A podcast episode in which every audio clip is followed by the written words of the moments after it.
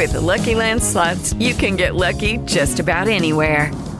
This is your captain speaking. Uh, we've got clear runway and the weather's fine, but we're just going to circle up here a while and uh, get lucky. No, no, nothing like that. It's just these cash prizes add up quick. So I suggest you sit back, keep your tray table upright, and start getting lucky. Play for free at LuckyLandSlots.com. Are you feeling lucky? No purchase necessary. Void where prohibited by law. 18 plus terms and conditions apply. See website for details. Tacito orror di solitaria selva è un sonetto che ci serve anche per capire ancora meglio il carattere di Vittorio Alfieri.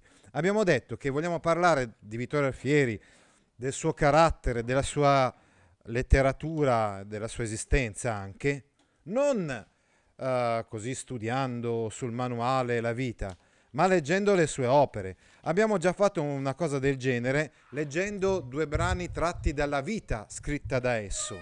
Adesso leggiamo un sonetto composto, e ce lo dice lo stesso Vittorio Alfieri, il 26 agosto del 1786, in occasione di una passeggiata tra gli alberi e i tre castelli.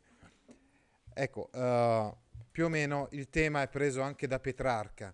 L'amante malinconico trova sfogo nella passeggiata solitaria in un ambiente naturale. Ecco però, questo che è, una, dicevamo, una specie di modello uh, petrarchesco, eh, viene sviluppato da Alfieri a suo modo.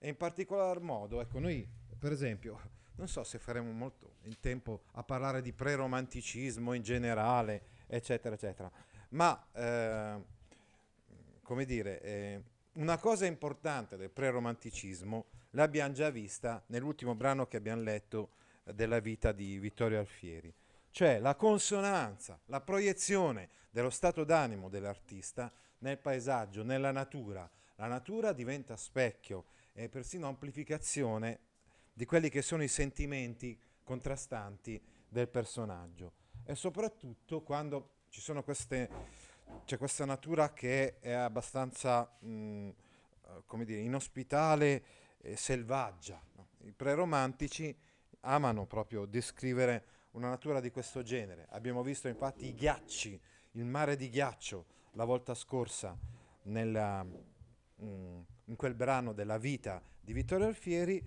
e oggi vediamo un bosco, solitaria selva, tacito orror di solitaria selva e il silenzio carico di orrore spaventoso di un bosco. Un bosco deserto, non frequentato da uomini. Anche, eh, questo, eh, dicevamo, fa venire in mente il canzoniere di Petrarca. Ad esempio, Petrarca diceva eh, in un suo sonetto, raro un silenzio, un solitario orrore d'ombrosa selva, mai tanto mi piacque. Ecco, come vedete, quindi c'è quasi una sorta di ripresa di Petrarca. Però dove sta la, la, la differenza? La, il carattere selvaggio e deserto del paesaggio non suscita paura o smarrimento nell'io poetico come avveniva in, appunto in Petrarca, oppure pensate alla selva selvaggia di Dante. Uh, no, uh, al contrario, questo paesaggio è, è perfettamente in sintonia col modo di essere eh, con i sentimenti eh, di, eh, di, Alfieri, no? Eh, e quindi eh, addirittura Alfieri si sente figlio di questa selva, figlio di questo bosco. Tacito orror di solitaria selva, di sì dolce tristezza il cor mi bea. Ecco, vedete la, la grande differenza? Cioè, provoca tristezza, una tristezza dolce, perché eh, probabilmente il poeta non si sente, Alfieri, non si sente a suo agio con gli uomini, in, magari anche in paesaggi che possono pa- parerci più uh, rasserenanti, no, si sente a suo agio proprio in quel posto lì, perché è così tormentato il posto così come è tormentato il suo animo. Di sì dolce tristezza il cor mi bea, insomma mi rende quasi felice il cuore, mi riempie il cuore della sua tristezza dolce, perché è, in perfetta consonanza con la malinconia, con il sentimento che, che prova il, il poeta. Che in essa, al par di me, non si ricrea tra i figli suoi nessuna orrida belva. Si sente a suo agio lui in questo bosco, addirittura più di una bestia selvaggia, no? Non c'è nessuna, uh, nessun animale, insomma, nessuna bestia, nessun animale feroce, per quanto sia spaventoso, nessuna orrida belva, nessuna che si ristora, si rinvigorisce nella selva, così come faccio io. E quanto addentro più il mio pie si inselva, tanto più calma e gioia in me si crea. Ecco, le antitesi, dicevamo. Ah, abbiamo visto solitaria, or- orrore, orrida, eccetera, ma vediamo anche questi termini del tutto antitetici. Uno l'abbiamo visto prima, dolce, il dolce di dolce tristezza, addirittura calma e gioia. Insomma, la solitudine è la, lo stato d'animo che più consono al, al poeta. Eh, eh, e quindi dice, t- eh, prova proprio calma e gioia, quanto più penetra insomma in quel bosco così intricato, così orrido e così de- deserto, abbandonato da tutti, tanto più si sente a casa sua in un certo senso, si sente a suo agio, si sente proprio riverberare quelli che sono in questo in questo ambiente naturale quelli che sono i suoi sentimenti. Ecco, dicevamo, uh, ricordate che questo lo ritroveremo anche in Foscolo, eh? per esempio nell'Ortis, quando abbiamo già detto Foscolo va a Ventimiglia e si trova in mezzo a questa na- natura inospitale. No? Onde membrando come mio lago dea, spesso mia mente poscia si rinselva. Per cui la mia mente, ricordando uh, come avevo provato una sorta di piacere stando lì in, in, quel, in, quel, bosco. È come se la mia mente rientrasse col pensiero nella, in quel bosco, lo ricordasse, lo rammentasse più e più volte, per provare, forse riprovare quella, quella sensazione. E questo un po' è quello che dice nelle, nelle quartine. Le terzine cominciano con un non, è una precisazione importante quella che vuol fare il poeta. Attenzione, non chi ho gli uomini abborra, cioè ci, tende, ci tiene a sottolineare che tutto questo non avviene perché è un misantropo, quindi perché odia la convivenza eh, con gli altri uo- uomini. È che in me stesso mende non vegga. Attenzione, non avviene neanche perché, per il motivo eh, che io, eh, come dire, che non veda dei difetti o dei vizi in me stesso. Cioè, eh, non avviene per disprezzo degli altri, eh, mende non vegga è più che in altri assai. Cioè, non è che vedo dei difetti, eh, che non vedo i miei difetti, e, insomma, lungi dal credermi senza difetti, né vedo più in me dei difetti che negli altri, eh, e più che in altri assai né che io mi creda al buon sentier più appresso. Insomma, praticamente io non, non odio gli uomini, né li disprezzo, né che io mi creda al buon sentier più appresso, neppure dovete pensare che io pensi di essere più vicino alla retta via, alla, al buon sentier più appresso. Ma non mi piacque il vil mio secol mai.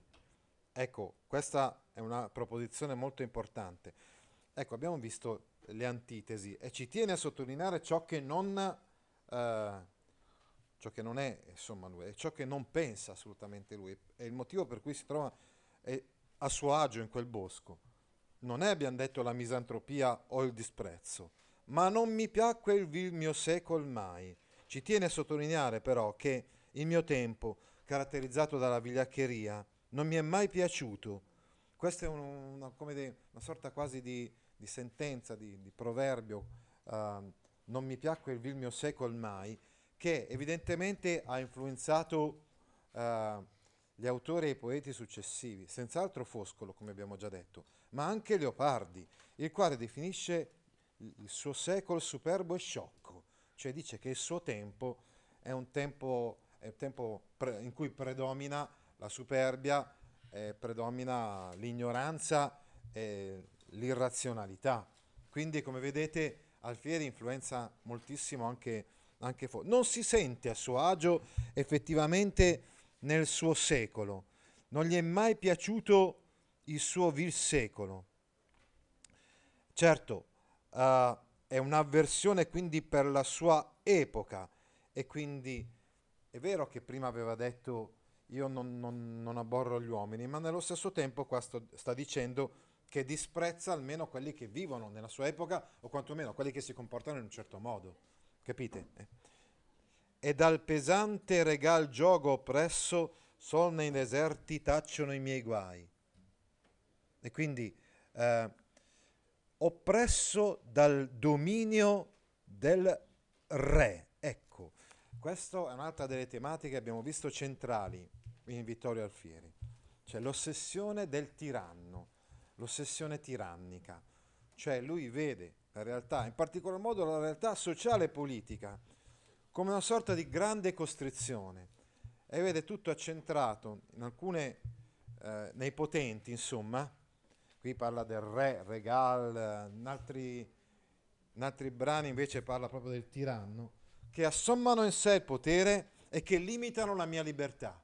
E sente fortemente questa cosa, si sente oppresso proprio, schiacciato fisicamente e spiritualmente da, questa, da questo potere, dal potere. Sol, nel, sol nei deserti tacciono i miei guai. I miei guai, i miei lamenti, insomma, le mie sofferenze eh, terminano o hanno quantomeno una pausa di silenzio solamente in questi deserti.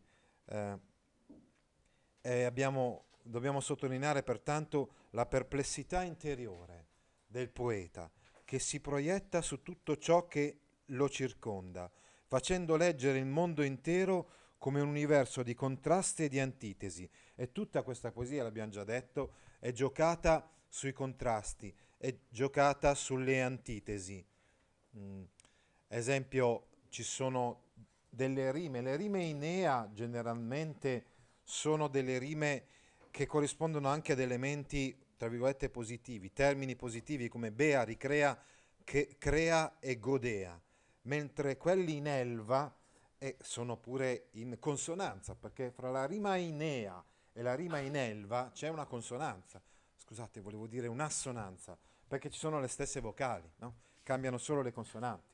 Eppure le parole che, che, hanno, che sono in rima, eh, che, sono, che, hanno come rima proprio eh, elva, sono parole in forte antitesi con quelle che hanno come rima ea.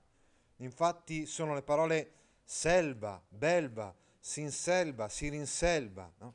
E questo eh, proprio a sottolineare il discorso che vi dicevo dei contrasti, delle antitesi. Ecco perché probabilmente il genere letterario che poi diventerà più consono ad Alfieri sarà proprio quello della tragedia, che è il genere letterario in cui si esprimono più drammaticamente i contrasti. With lucky landslots, you can get lucky just about anywhere. Dearly beloved, we are gathered here today to Has anyone seen the bride and groom? Sorry, sorry, we're here. We were getting lucky in the limo and we lost track of time. No, Lucky Land Casino, with cash prizes that add up quicker than a guest registry. In that case, I pronounce you lucky. Play for free at LuckyLandSlots.com. Daily bonuses are waiting. No purchase necessary. Void where prohibited by law. 18 plus. Terms and conditions apply. See website for details.